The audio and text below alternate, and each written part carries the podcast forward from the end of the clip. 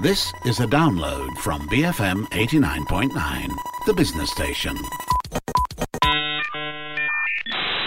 Hello, I'm Hanif Baharuddin, and you're tuned into the show that brings you closer to the people and places of our capital city.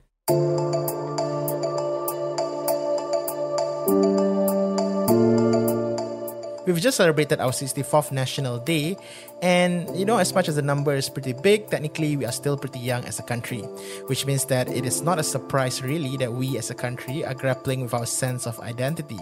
This question is, of course, extended to our architecture as well. What is Malaysian architecture? So, in this episode, we're going to talk to Alice Sabrina Ismail.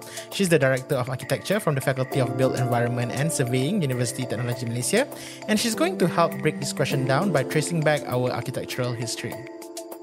Okay, so thank you very much for inviting me to this uh, BFM radio show, and uh, I think I would like to wish all Malaysian and viewers out there happy 64th National Day.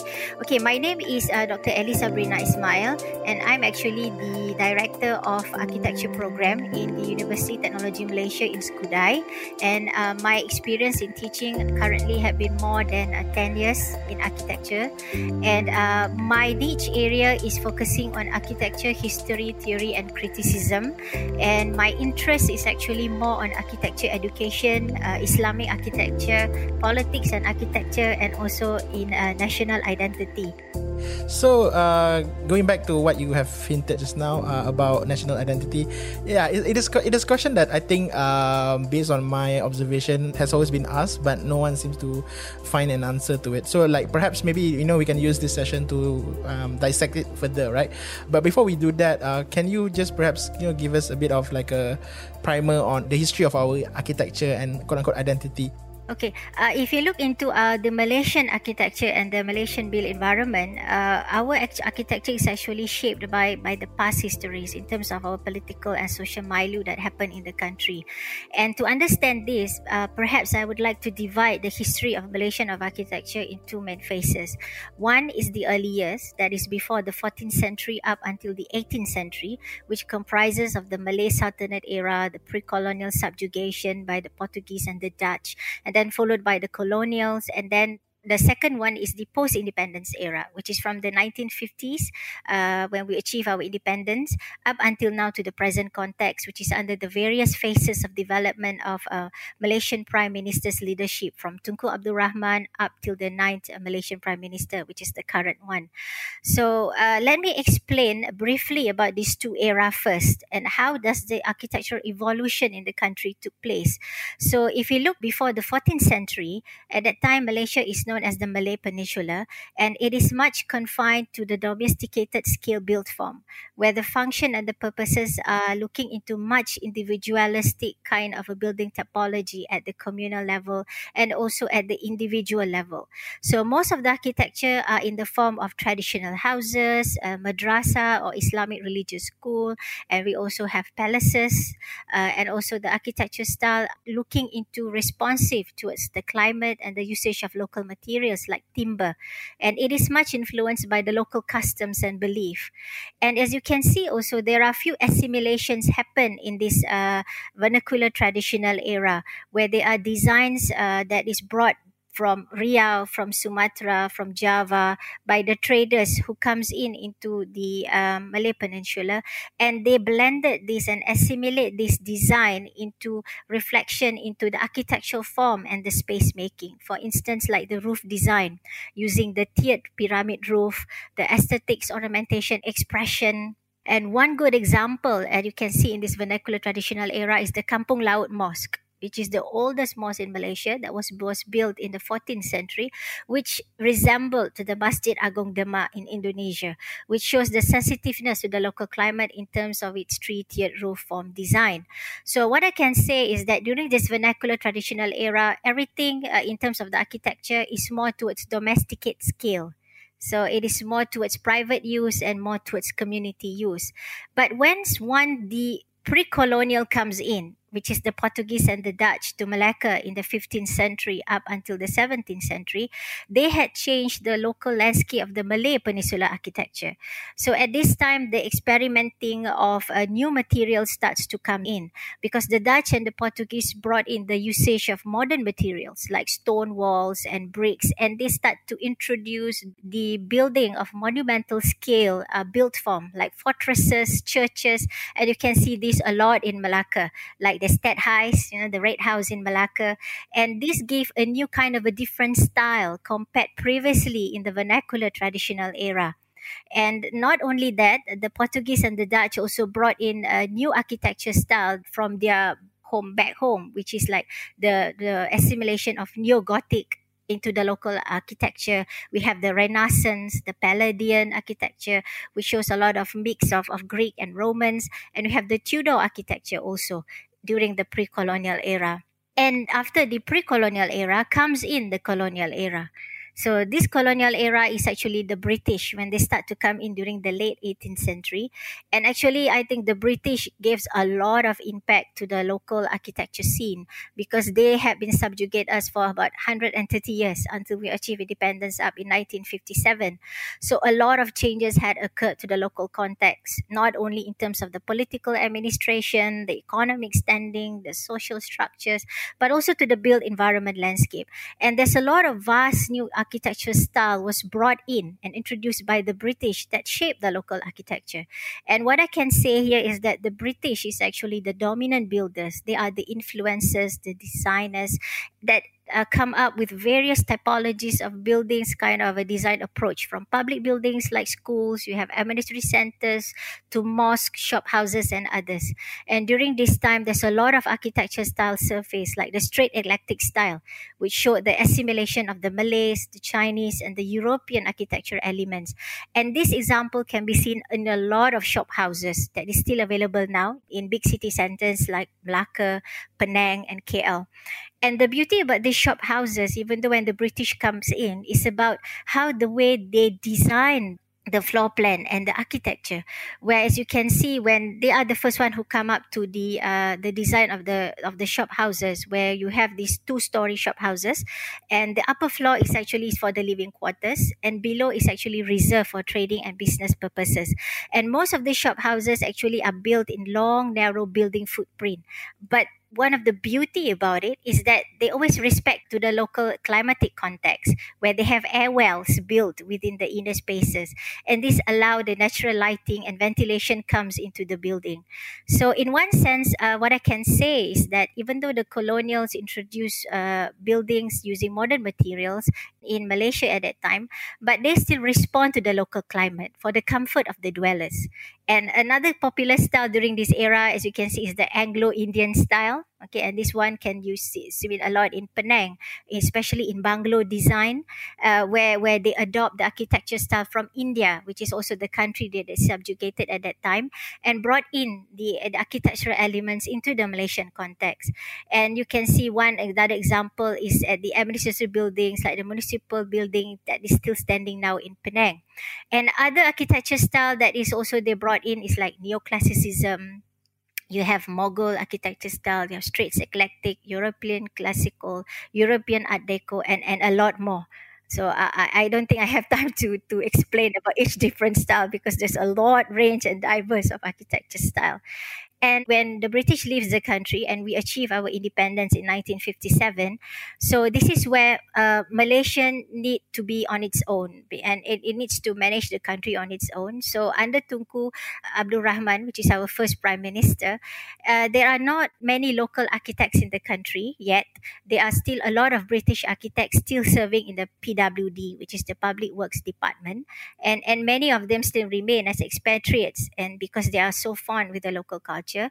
So when we achieve our independence, this is the era is known as the experimental era. And this era showed a big leap on how the country should be governed and what is the Malaysia's direction as a newly independent state. And the biggest challenge uh, during this time is about how to gain confidence from the masses and rally for their support towards the country and to be united and to propagate the nationalistic sentiment. So this is the role that Tunku took when he he uh, lead the country as the first prime minister of Malaysia. So at this post, uh, at this early post-independence era, there's a lot of prominent building structures to symbolizes Malaysia as a newly independent state. So, for instance, uh, the National Mosque, which is a very iconic building, was built by uh, Datuk Baharudin. And the beauty about this National Mosque is that it uses this idea of modernistic expressionism style, which shows the abstraction of Malay architecture into modern architectural language. Uh, and if you can see at the um, how the National Mosque was designed, it is designed uh, like the resembles the Malay traditional house where it was built on stilts. And if you can see the National Mosque, it is raised up one floor above the ground. And also it has a lot of uh, using a lot of air holes to allow natural ventilation to come into the mosque. So if you go to national mosque and pray it is very comfortable. Uh, you don't need to use aircon system or mechanical ventilation because of the breeze from the pool that is located beside the main prayer hall that gives actually a, a nice comfort and also a nice breeze when you do your prayers inside inside the uh, main prayer hall. So this is the concept where the first uh, architects are trying to experiment between modern and also try to bring in traditional architecture and try to merge in with the local climate for local climatic aspects for comfort for the users. And another building iconic is uh, Parliament House that was built by uh, Ivor Shipley which also shows this idea of modernistic expressionism style, uh, which shows the abstraction of Malay architecture in terms of the roof form where he uses this uh, concrete plate roof but using modern materials like concrete to translate the architectural roof form. So this is where we call the marinade between the modern and traditional starts to come in by the pw architects uh, during when we first achieved our independence.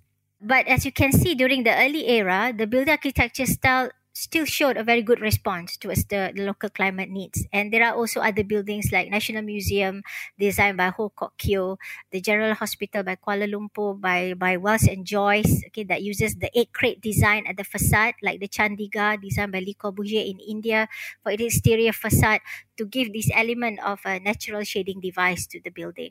So in the 1960s, uh, this is where a lot of influence by the modern master builders in Europe, like Le Corbusier, Frank Lloyd Wright, on organic architecture, the brutalist architecture, and also the Mies van der Rohe uh, idea on structuralist architecture and form follows function comes in to the Malaysian context during these uh, early years of uh, under Tunku.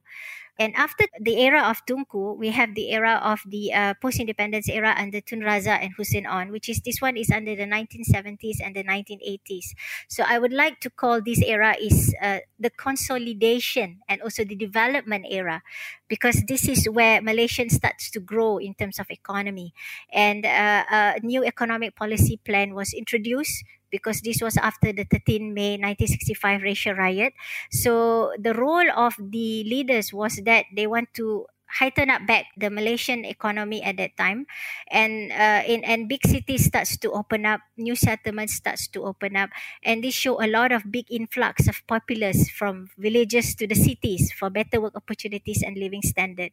So at this time the architectural landscape is quite different from the era of Tunku Abdul Rahman because this era is much focusing on commercialization, the booming of the industries, uh, big business centers, new satellite towns, and housing living settlements start to open up, like Taman Melawati, okay, Taman Tun Dr. Ismail. Those are the early living settlements, okay, in, in, in 1970s.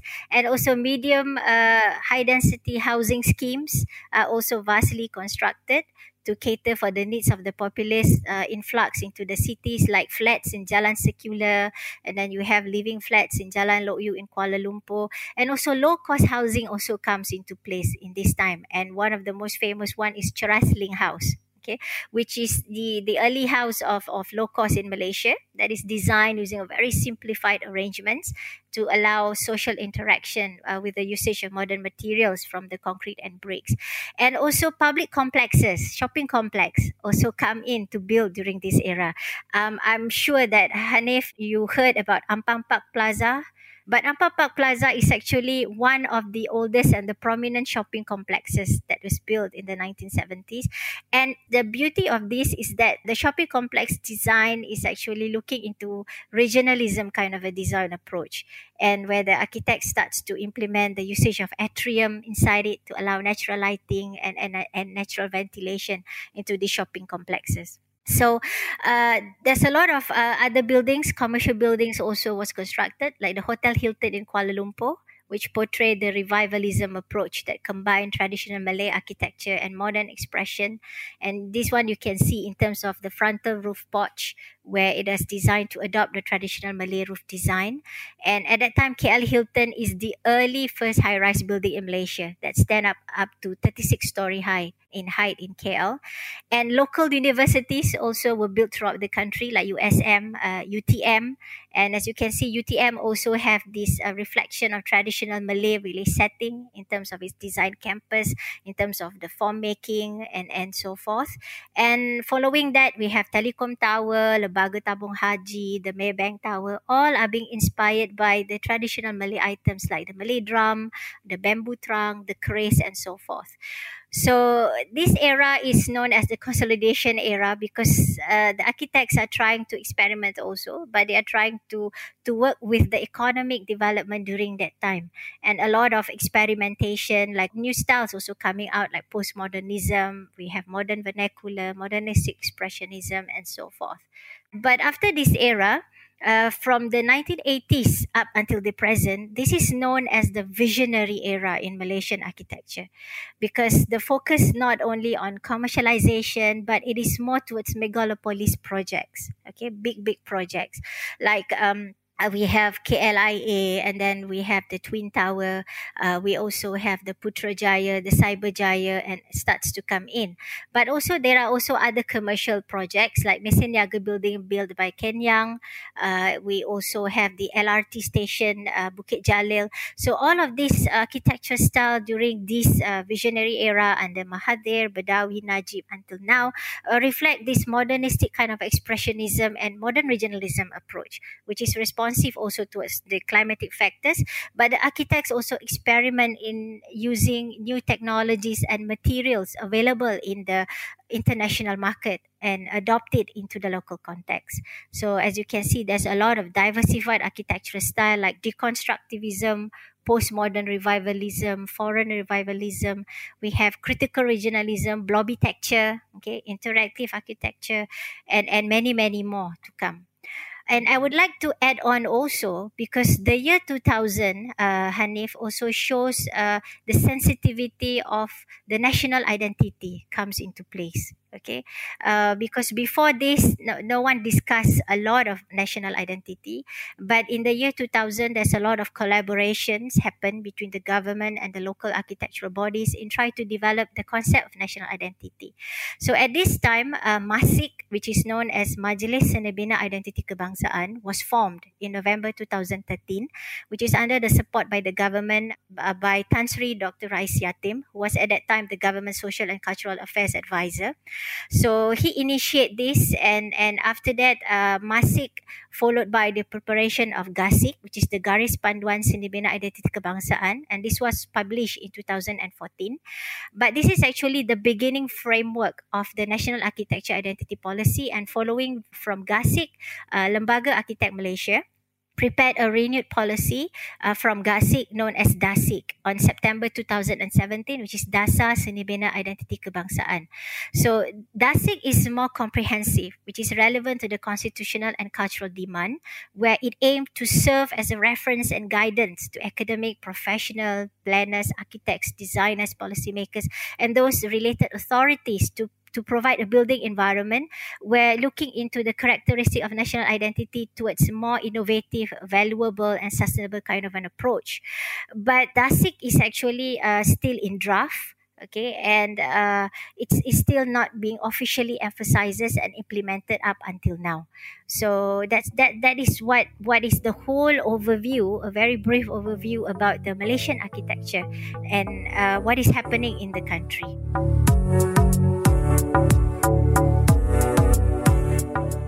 That was Alice Sabrina Ismail. She's the Director of Architecture from the Faculty of Built Environment and Surveying, University Technology Malaysia. And she has just broken down our architectural history as we work towards trying to answer the question of what is Malaysian architecture.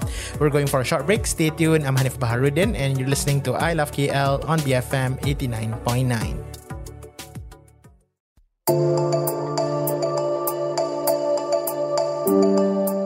BFM 89.9, you're listening to I Love KL, bringing you closer to the people and places of our capital city. I'm Hanif Baharuddin, and joining me on the show today is Alice Sabrina Ismail. She's the Director of Architecture from the Faculty of Built Environment and Surveying, University Technology Malaysia, and she's here to try and explain where we are at the moment when it comes to decrypting the very complex conundrum of Malaysian architecture. Let's continue the conversation.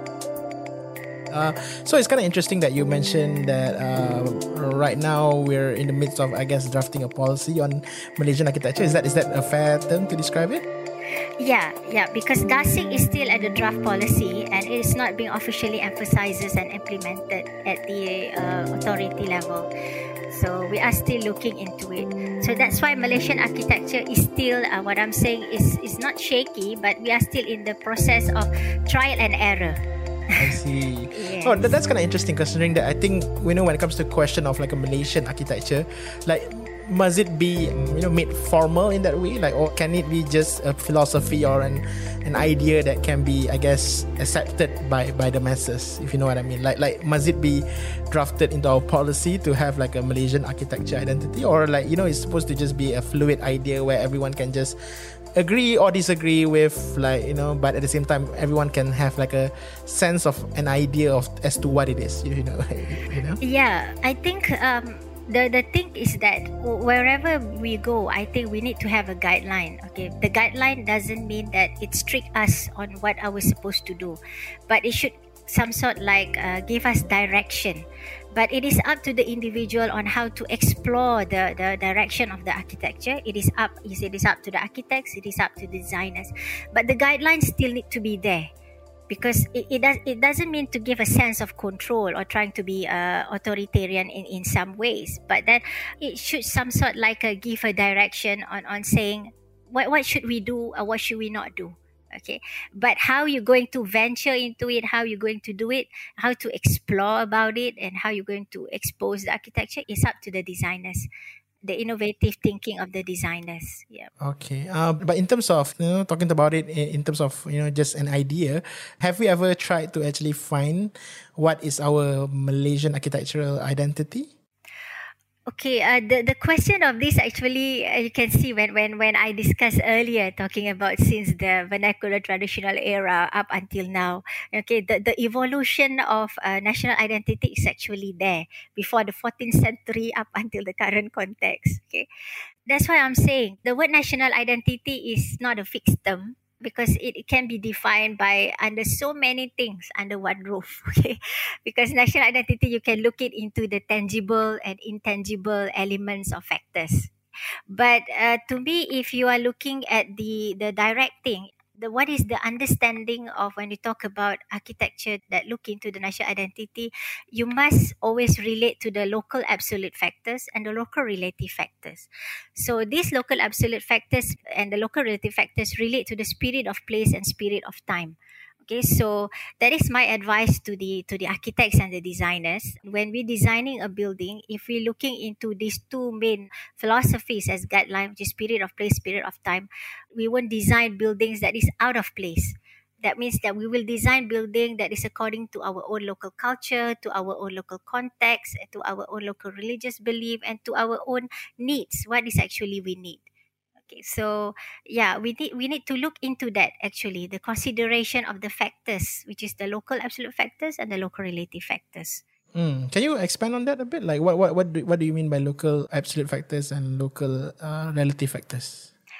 Okay, uh, if we talk about that, uh, the spirit of place, spirit of time, which means you should focus on design approaches and have clear understanding about the local detail elements, the use of local materials, the local style composition and expression, okay, and, and how you're going to look into climatic kind of a local approach and understanding the local context itself which is the social behavior, the um, political behavior, and also the economic standing at that time, which is happening in the country.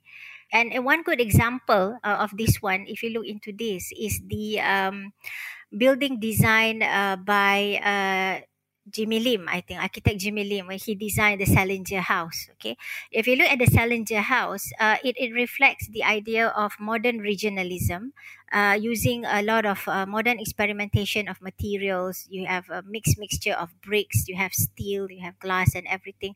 But then uh, the, he still focuses on this idea of the local context, which is responding to the local climate and when you have a building that is designed like this it suits to the existing users needs and also it looks nicely built on the site.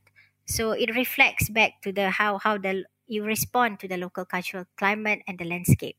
So this is this is important that we need we need to look at.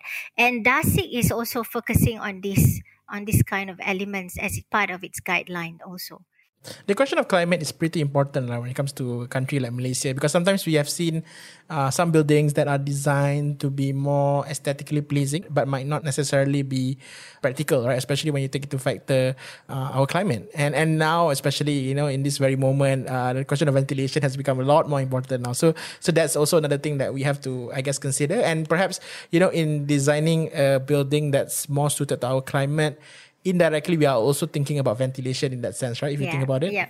Yeah, yeah, that's true. That's true, Hanif. I'm agreeing with you. Uh, because uh, if you look into that, always like to take the quote from Vitruvius. Okay, uh, have you ever heard word Vitruvius? He was a very famous uh, Roman army engineer during the Roman Empire, and at that time he works under the reign of the Emperor Augustus, and he wrote this classic architecture book okay, known as the 10 books in architecture. And his most famous dictum is Utilitas, Firmitas, and Venustas. Okay, I hope you have heard this, this dictum. Okay, utility means functionality. Okay, strength means how you're going to design building that can be appreciated through the stand of time. And also beauty, or the aesthetic values to it. So these three are actually the essential components of architectural values that also need to be supported with the idea of spirit of place and spirit of time. And you can produce buildings and, and good buildings that have values and function to it that can appreciate with the local context and with the with the local needs of the human behavior and and also the psychology of the user itself Mm.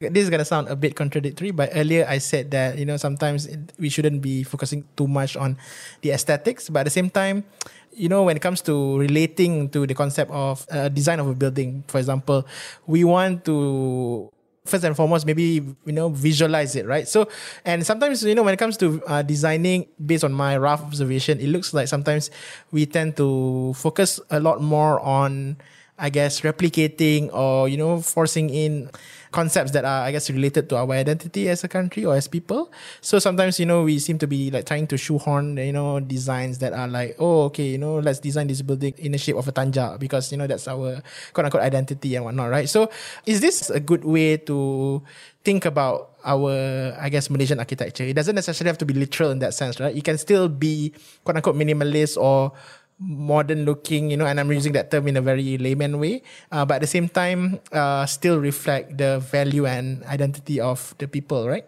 Yeah, yeah, it should be. Okay, um, it, and following to that, your question is that if you look into um, the architects in Malaysia, uh, there is actually five main different kind of approaches that we can sum up as a whole. Okay, the first one is the revivalism approach. The revivalism approach means that you're designing a building that you try to revive the traditional architecture in the modern context, but using different representation or different style. Okay, for instance, you can see the Kota Darul Naim administrative building, which is located in Kelantan, which is inspired from the traditional Malay house as a reference, but it was reinterpreted using the modern materials and outlook. And the second approach is the modernistic expressionism approach, like I had described before.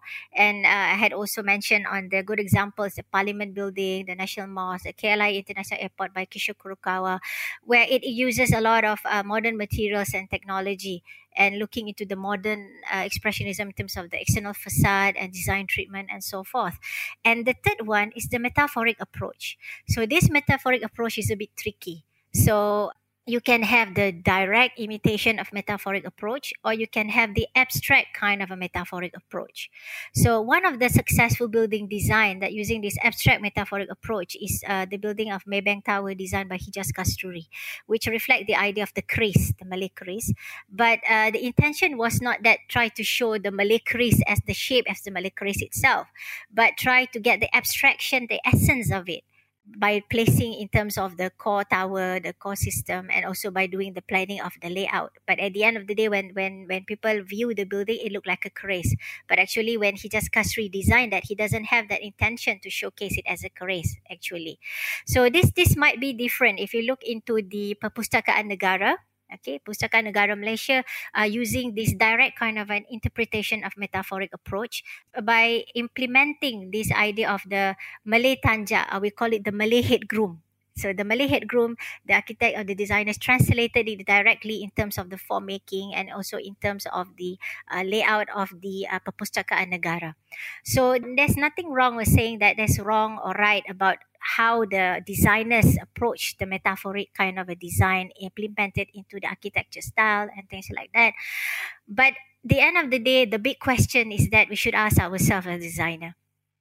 Uh, we are going to design a building that must be functionable okay that must be according to the local context and the local culture and the identity.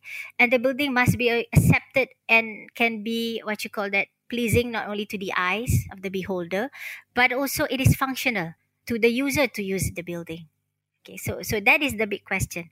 Then the fourth one is the functionalism approach, which is the comprising of the machine and organic functionalism. And this one is shown a lot of building design by Ken Yeang, our famous prominent architect. Uh, one of it is uh, Mesiniaga, which is popular known as the bioclimatic skyscraper. And the fifth one is the regionalism approach and this one has been a lot of uh, explored in like building in Datai in Langkawi, which uses this uh, critical regionalism, uh, not primitive example of a regionalism kind of approach into its design by using these traditional timbers, uh, traditional Malay roof styles, and things like that. So this is actually the five approaches in, in architecture design that a lot of designers now in Malaysia are, are looking into it. Yeah, so just just to wrap up, I guess our primer look into Malaysian architecture and identity. Uh, I would like to just ask whether you know this process should also be left to only the technocrats, or should it also involve the public? Because when it comes to talking about um, design yeah, you can have a bunch of architects, you know, sitting around, you know, being proud of like their design that they feel uh, relates or answers the question of like, you know, uh, what is Malaysian uh, architecture and identity, right? But at the same time, you also want the public to also have a form of appreciation, especially the members of the public that are not necessarily inclined to building designs, right? But at the same time, you want them to also have a form of uh, relation, you know, for them to also be feeling as involved when it comes to these these buildings, right, or these designs. So, yeah, is that is that something worth exploring, worth considering? Well, okay, that is a big question, and I think Malaysia needs to change their mindset. okay, so because when we talk about the built environment, uh, we cannot leave the decision making and everything uh, to the professionals, to the architects or to the designers or the authorities on the field. The public should play a role also in determining uh, how the built environment are going. Are we going to live in? Okay, like the most famous quote by Winston Churchill. I love this quote because it, we shape our buildings and thereafter they shape us. Okay, so if we look into this dictum, which means that everybody plays an important role.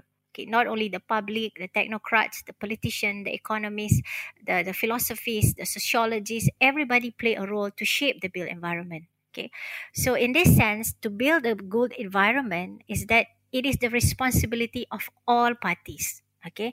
The government and decision makers are also the important ones that they should introduce a new system of education and environment which include all aspects of architecture progressively. So this one need to start from the our education system itself. How we're going to educate the new generation about the built environment that we live in currently most of our syllabus and curriculum in our education does not touch about this idea of architecture at the early years. So so most of us only knows about architecture when we go to the professional uh, education at the higher and tertiary level. So this one the government and decision makers need to play a role okay? And another one uh, the media also has to play a role because this is where you should disseminate the works and thoughts not only about local architects, academic scholars, but also the public also to give more awareness towards knowledge of the built environment. And this can promote a lot of intellectual debate and discourse on a lot of important architectural issues. And the, the following that is that the public, which is comprising of students, the architects, and also the public also, because we need to look into uh, the built environment and we need to shape on how we do we live and how do we shape the local architecture scene in general. So I think I'm agreeing with you, Hanif, because it should be a, a whole angle of involvement from all different parties to have this knowledge in architecture and also on the built environment so that we can create a much better living place for all of us in this universe, especially in Malaysia.